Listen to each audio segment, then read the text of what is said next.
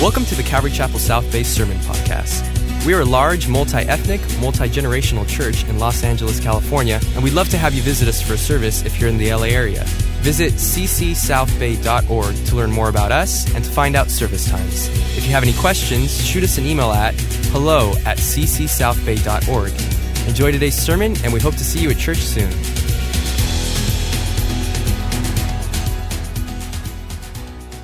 Study God's Word, so take out your Bibles. You'll need those here at Calvary Chapel South Bay. Amen.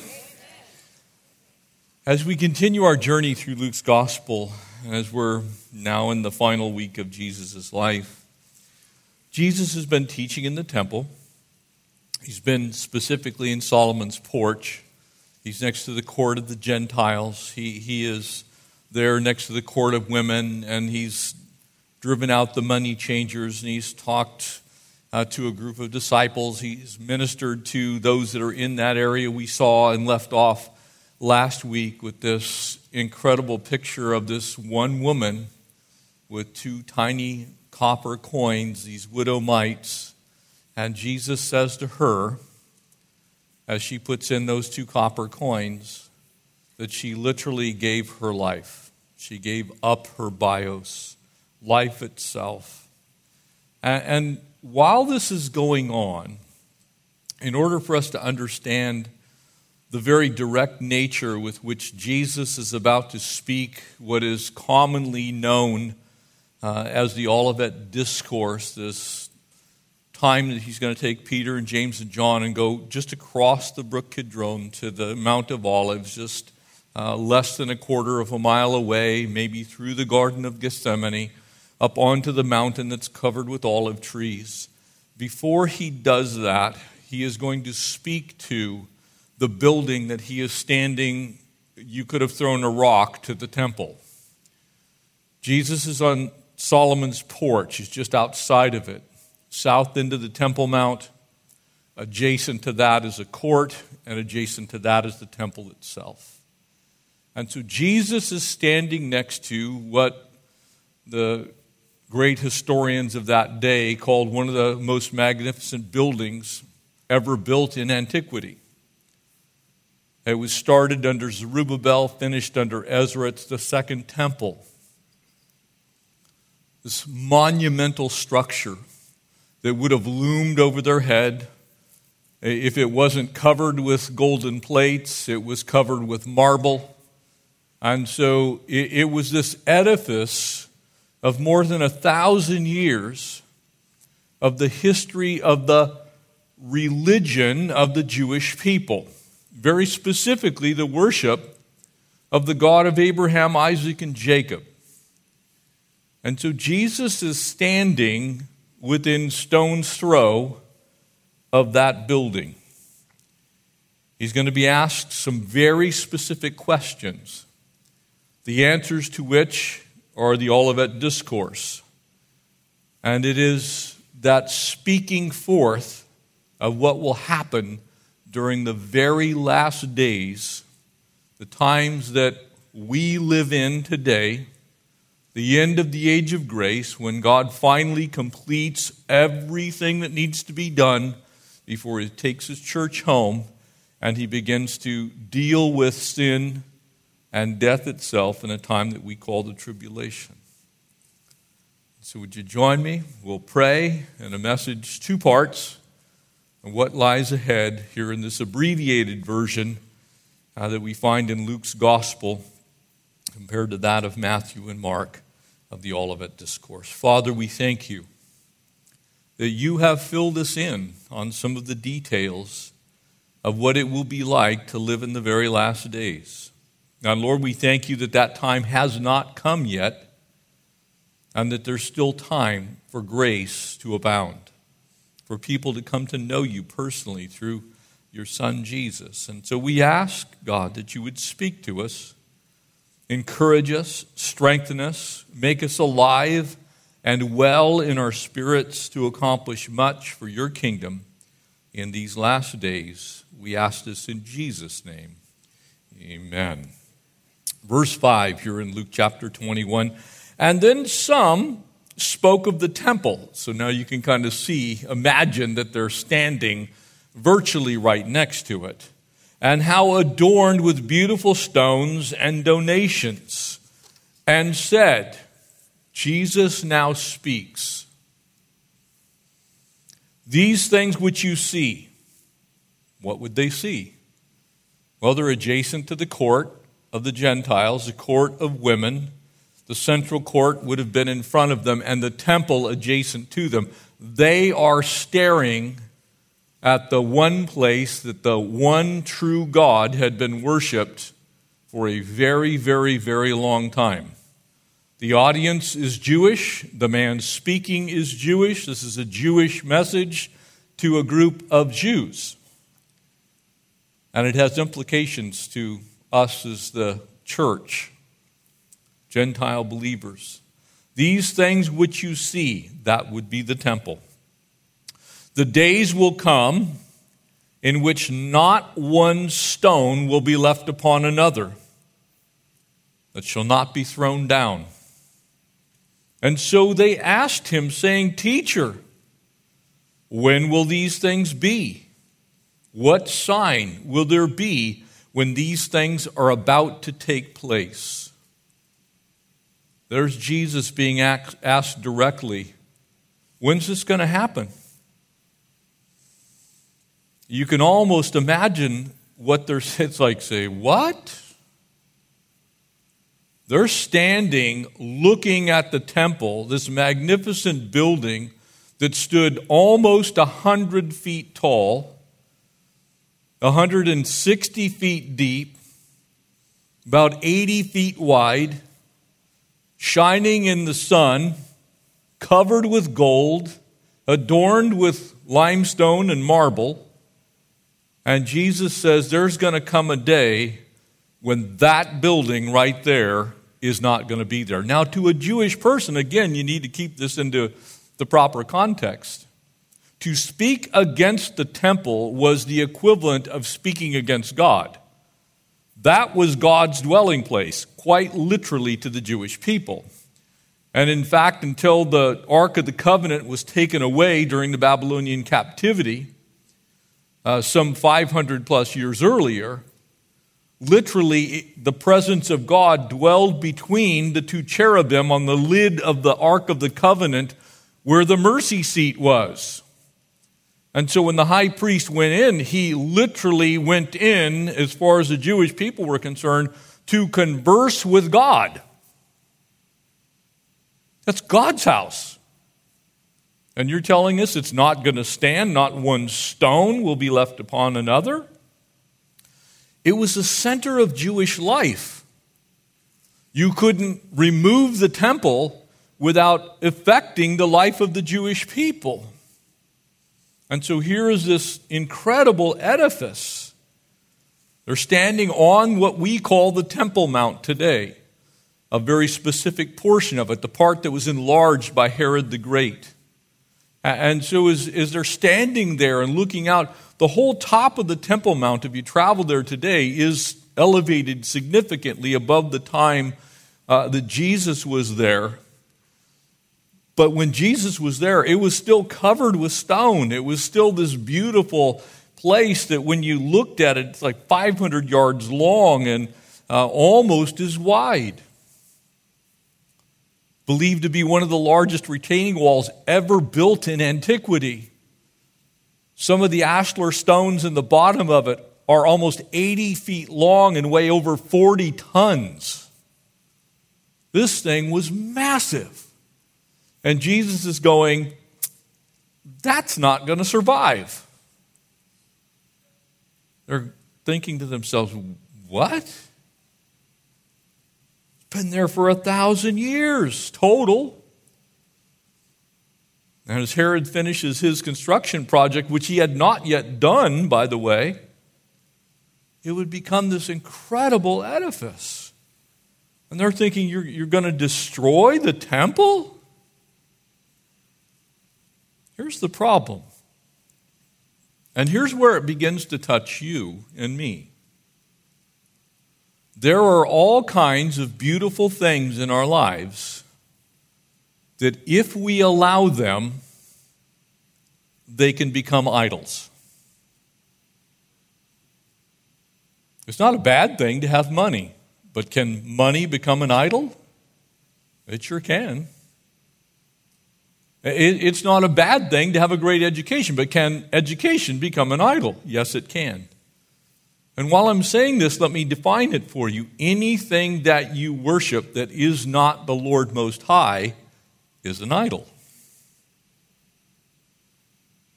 He's supposed to be first, he's supposed to be foremost. For the Jewish people, they had idolized a building. I actually run into people occasionally that still idolize churches. If you travel to Europe, you can see that on full display. You travel to some of the great cathedrals of Europe, it's like these buildings are insanely beautiful. And sometimes people think that because the building is beautiful, that there's a beautiful work going on. That's not necessarily true. Because the building, as far as God's concerned, is you. It's your heart. Where are you with the Lord? You can be inside of the most beautiful place on the face of the earth with all kinds of praise music praying, and if your heart is not inclined towards heaven, there's a problem. And that's what had happened to the Jewish people. They had been delivered by God, they had worshiped God, but now they were worshiping a building. And so Jesus says, Look, not one stone is going to be left on top of another.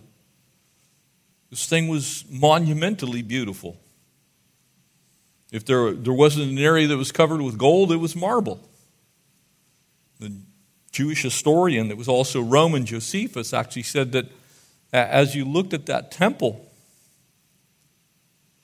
the amount of gold that covered it exceeded the treasuries of most peoples.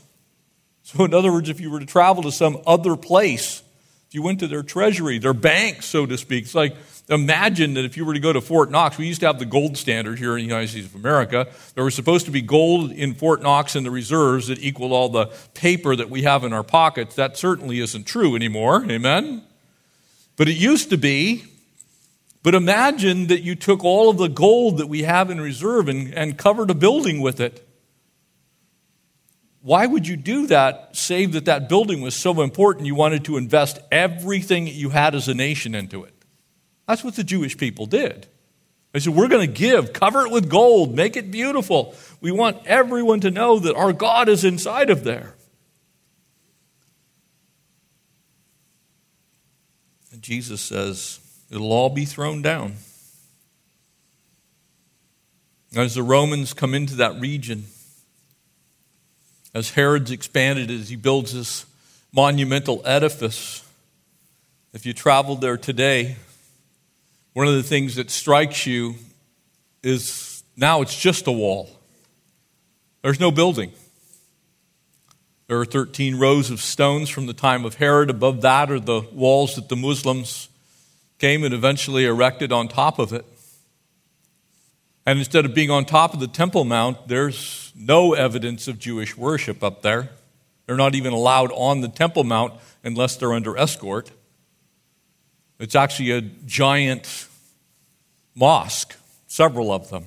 The Al Aqsa Mosque is there, the Dome of the Rock is there, the Dome of the Chain is there.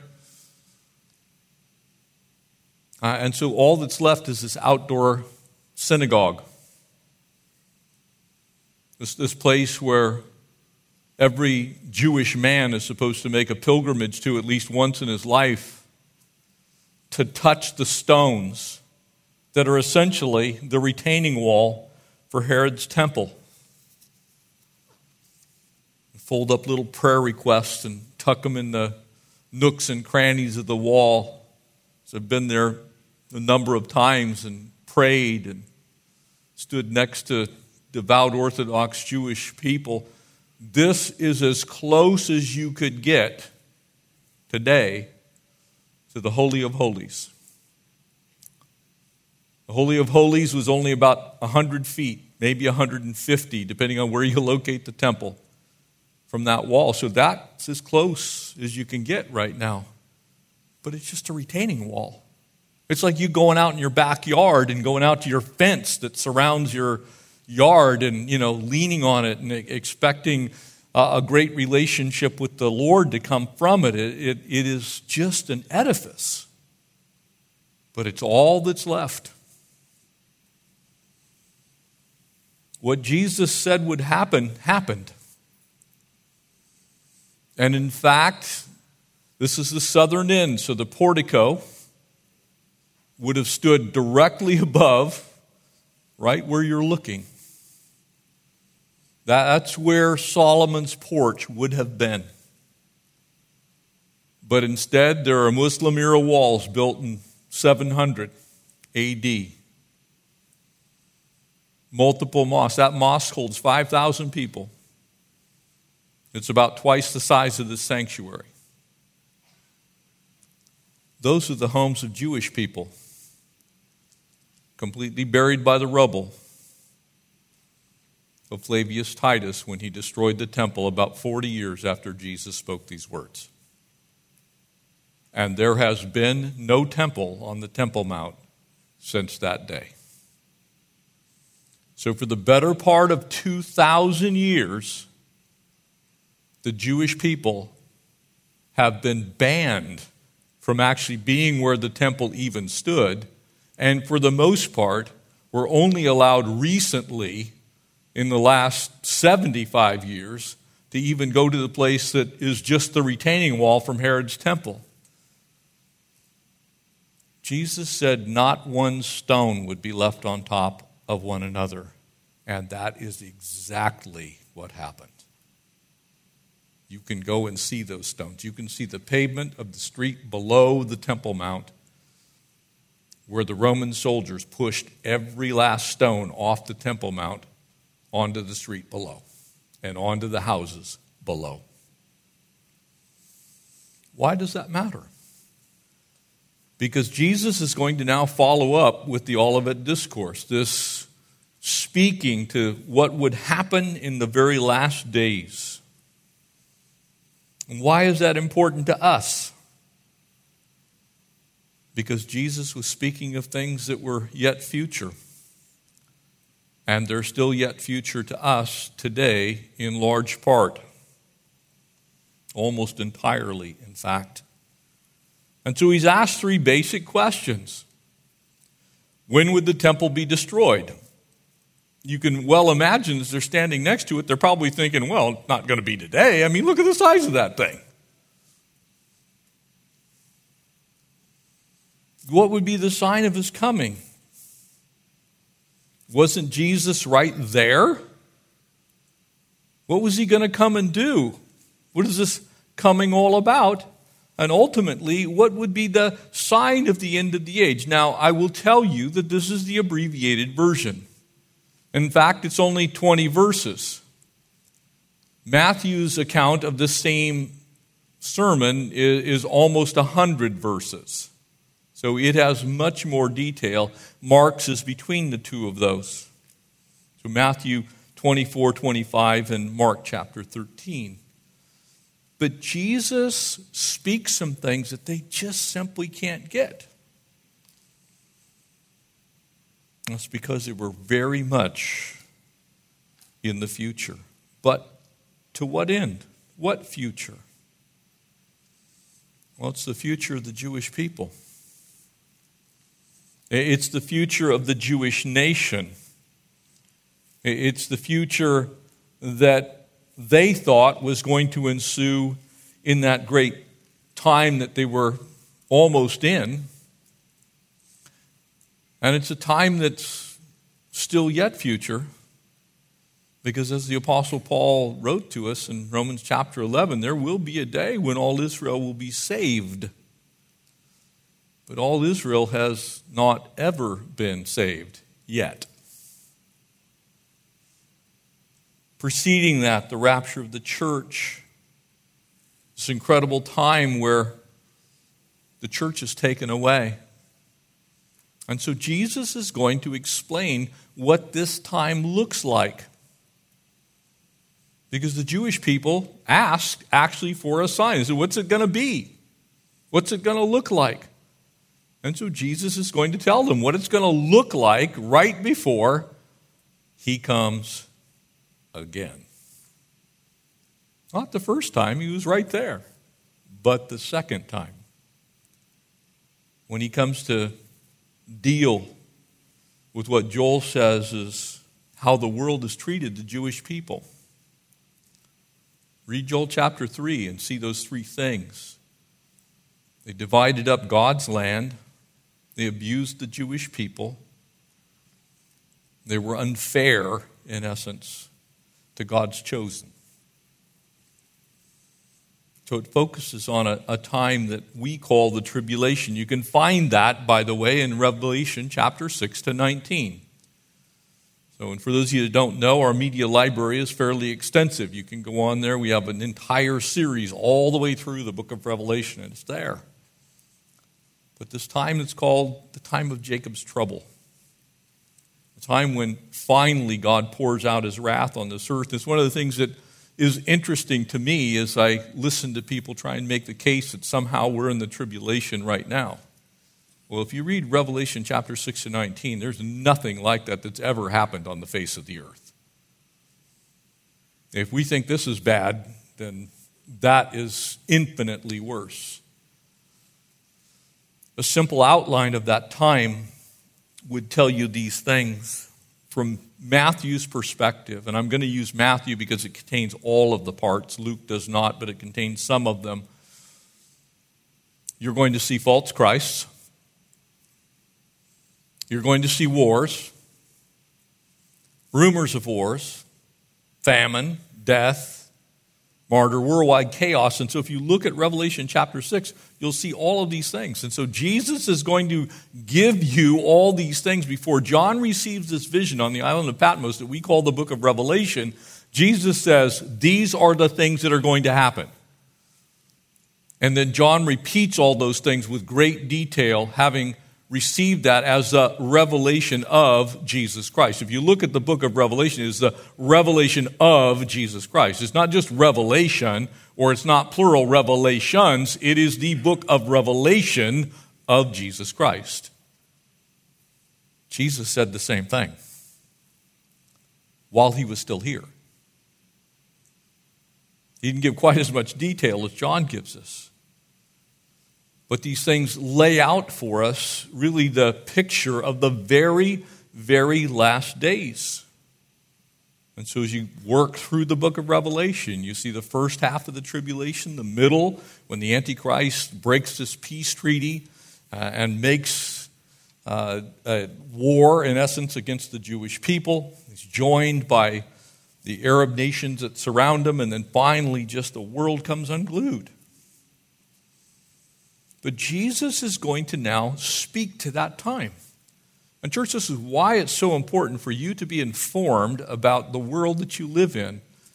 Because anyone that thinks we've already been through the tribulation hasn't actually looked at the Bible and what it says. Because it will become infinitely clear that when those times come, lest the Lord shorten the time, Scripture says, no one would be saved. So Jesus is now going to deal with some very difficult topics. Verse 8 And he said, Take heed that you do not be deceived, for many will come in my name, saying, Here am I.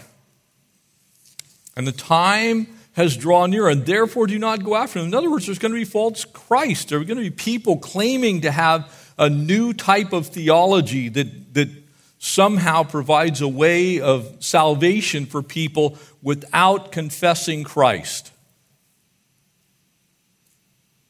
I can tell you, we live in that world right now. Because there are a lot of false Christs.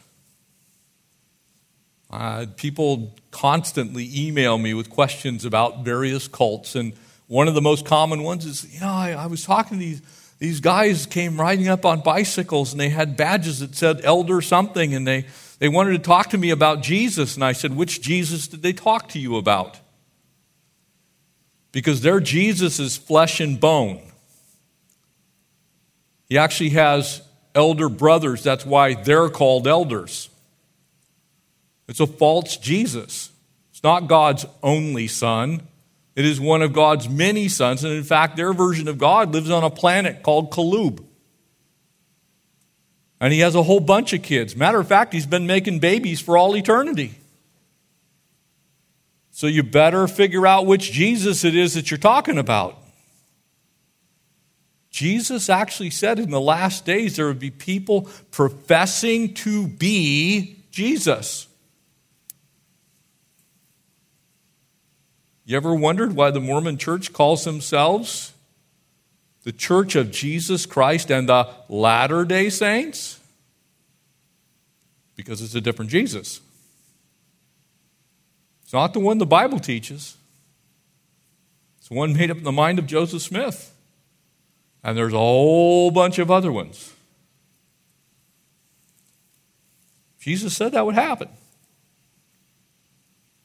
But what he's really getting at is this religious delusion would actually increase in the last days. That there would be more people professing to have a new way to get to God. In our day and time, we've seen the rise of universalism, that basically everyone in the end goes to heaven. And yet Jesus said that is absolutely not true. He said, Men love the darkness and will not come to the light. In other words, there is a real heaven and a real hell, and you have to choose which place you want to spend eternity. But it sounds really good. Sounds kind. Sounds like some place that, you know, maybe God would make up. It actually sounds very fair and very equitable. The only problem is, is it deals out God's holiness and his righteousness. And so Jesus says, do not go after them. A second thing that Jesus now addresses is international distress. Verse 9. But when you hear of wars and commotions, do not be terrified for these things must come to pass. But the end will not come immediately. Do you get it? Jesus said man is has some inherent issues. And those things will get worse and worse and worse and worse. Now, depending on whose list you look at, we have something on the order of about 198 countries on the face of the earth right now more than half of them have active warfare going on in them. Somewhere. Some type of police action, or they're engaged with other people defending some other nation. Jesus said, before these things occur, the world is going to be in turmoil. But it won't happen immediately. And then he said, nation will rise against nation and kingdom against kingdom. And there will be great earthquakes in various places, and famines and pestilences, and there will be fear, fearful sights and great signs in the heavens. Now, look who's speaking these words. He's, this is Jesus. The Roman Empire is the major world empire at this time. For those of you that know the history of the Roman Empire, within a couple hundred years, the Roman Empire will extend all the way to the northern reaches of Great Britain, to what we commonly call Scotland. Hadrian's Wall will be located there, attempting to keep the Celts out of the Roman Empire in northern Britain, more than 2,000 miles away. The Roman Empire would extend all the way into what we call modern day Persia or Iran. It would comprise all of the Middle East and all of North Africa. And Jesus is going to say, ah, you know, it's going to get worse. For some people, they're thinking, how much worse can it get? Said, well, there's going to be earthquakes, famine, pestilences. And so every time we get a new thing, I've had people send me email after email after email.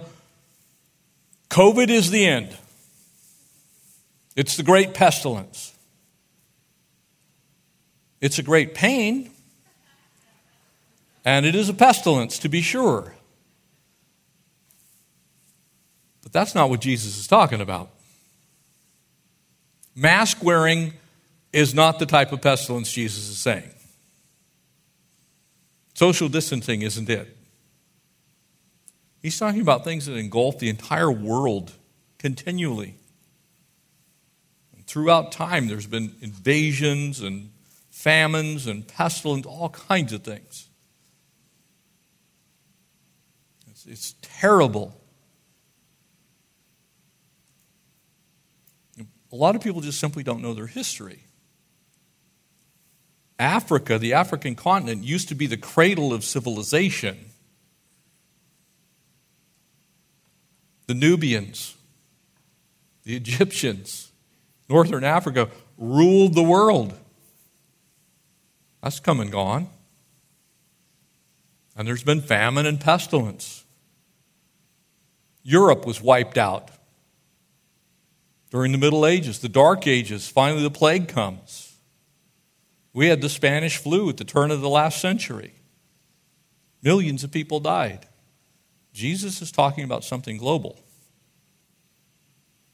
He's not talking about these regional things where part of the world gets affected. He's talking about the entire world. There are some conclusions that Jesus makes. Verse 12. But before these things, before what things? Before the famines, the pestilences, the earthquakes, they will lay their hands on you and persecute you, delivering you up to the synagogues and to the prisons. And you will be brought before kings and rulers for my name's sake. Notice the reasoning. For their witness of Jesus. Not because they lived in a specific geographical ro- location, not because they were denied certain rights, because Jesus Christ is Lord. But it will turn out for you as an occasion for testimony. And therefore, settle it in your hearts and do not meditate beforehand on what you will answer. In other words, expect it. It's going to happen.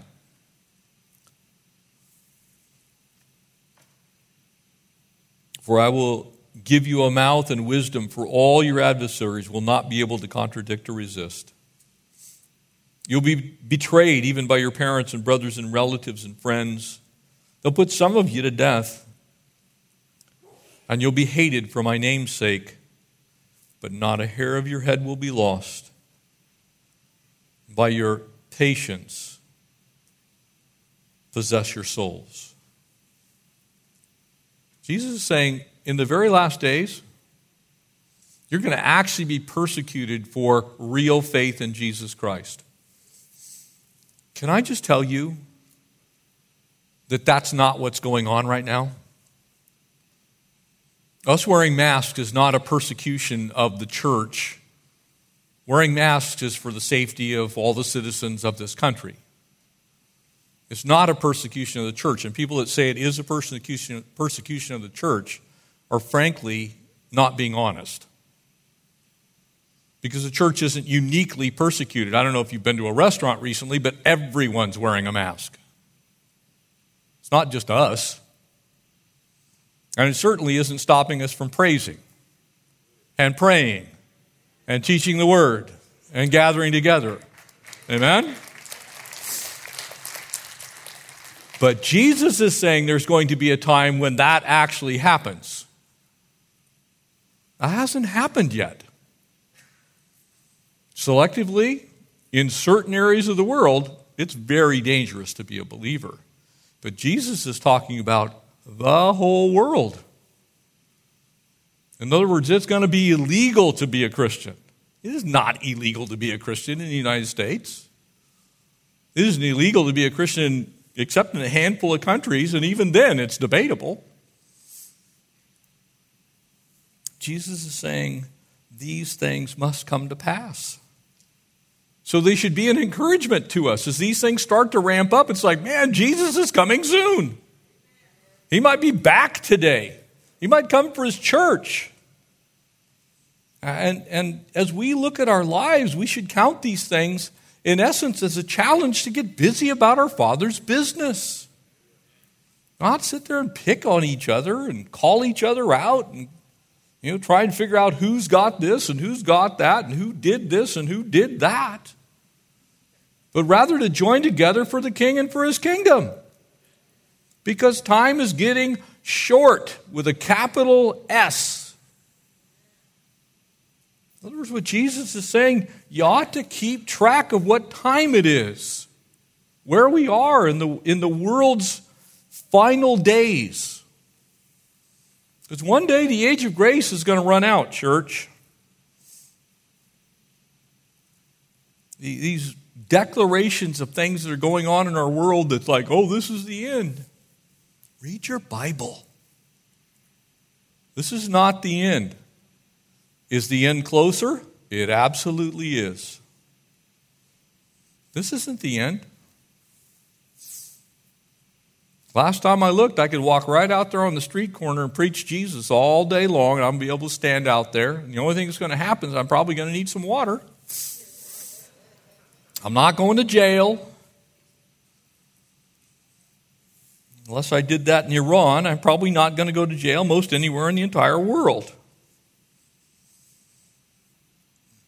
But we do have some persecutions going on today. I'd strongly encourage you to, if you didn't weren't here with us and haven't watched it yet, watch the message from Thursday night. And deal with some tough issues, specifically the issue of abortion from a Christian perspective. How should the church react? Because we should be standing for the Lord during these last days. Because in that sense, we are being persecuted. The values that we hold dear are no longer the core of this country. I wish they were, but they're not. So be very careful. And so Jesus concludes this particular section. We'll pick the rest of it up next week. But when you see Jerusalem surrounded by armies, know that its destruction is near. Notice what it says. It doesn't say the end is near, the destruction of Jerusalem is near.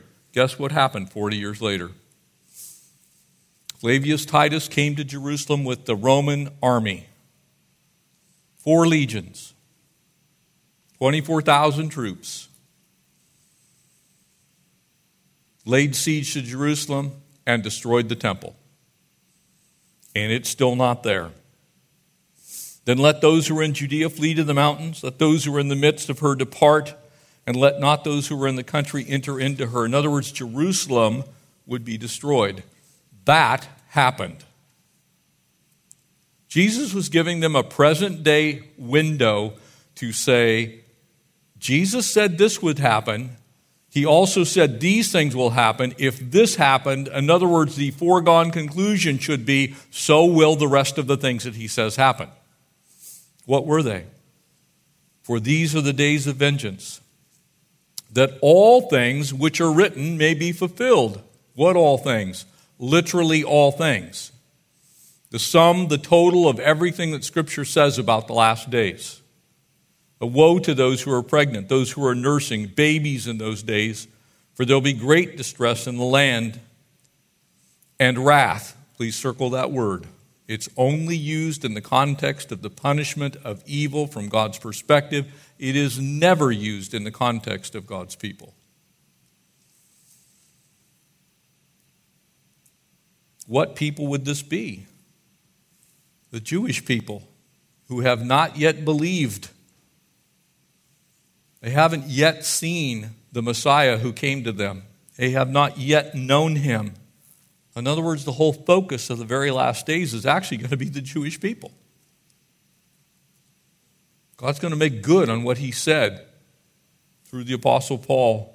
They'll fall by the edge of the sword, be led away captive into all nations, which, by the way, they have. It's called the diaspora. Jewish people are scattered all over the globe. And until May 14th of 1948, they didn't have a land. So now, for more than 70 years, they've been back in the land. And Jerusalem will be trampled by Gentiles until, circle that word,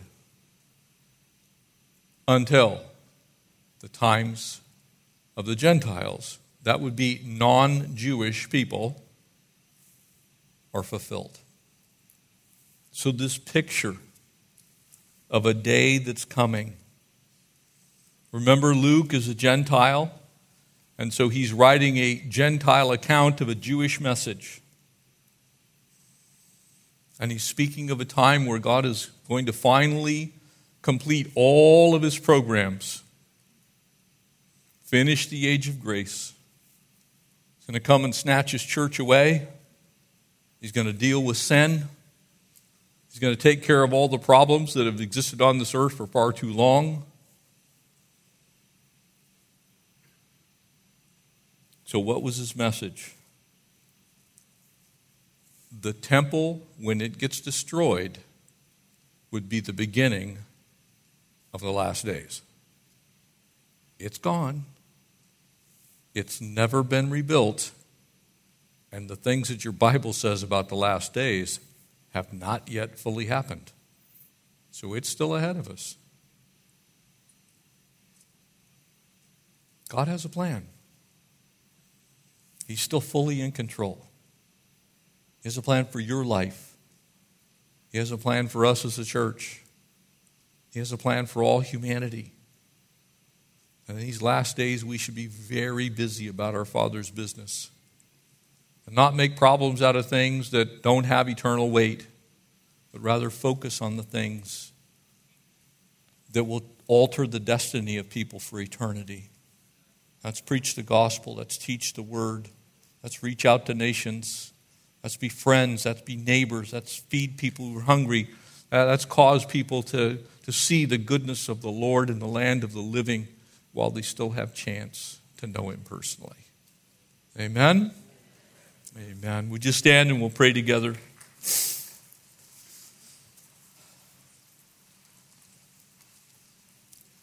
If you need prayer after service personally, just simply go to our prayer room.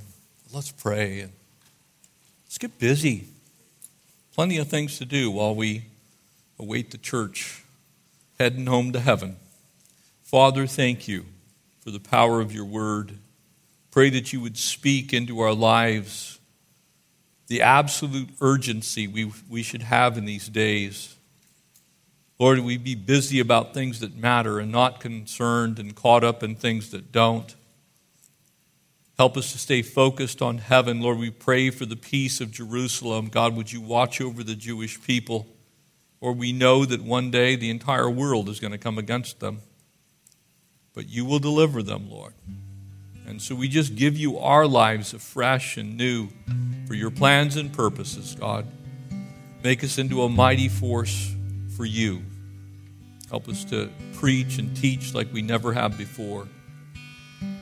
Give us vision for the future. In Jesus' name, amen. Thanks for listening, and we hope you were encouraged by today's message. If you have any questions or just want to check us out, make sure to visit us at ccsouthbay.org. God bless you guys, and we'll see you next week.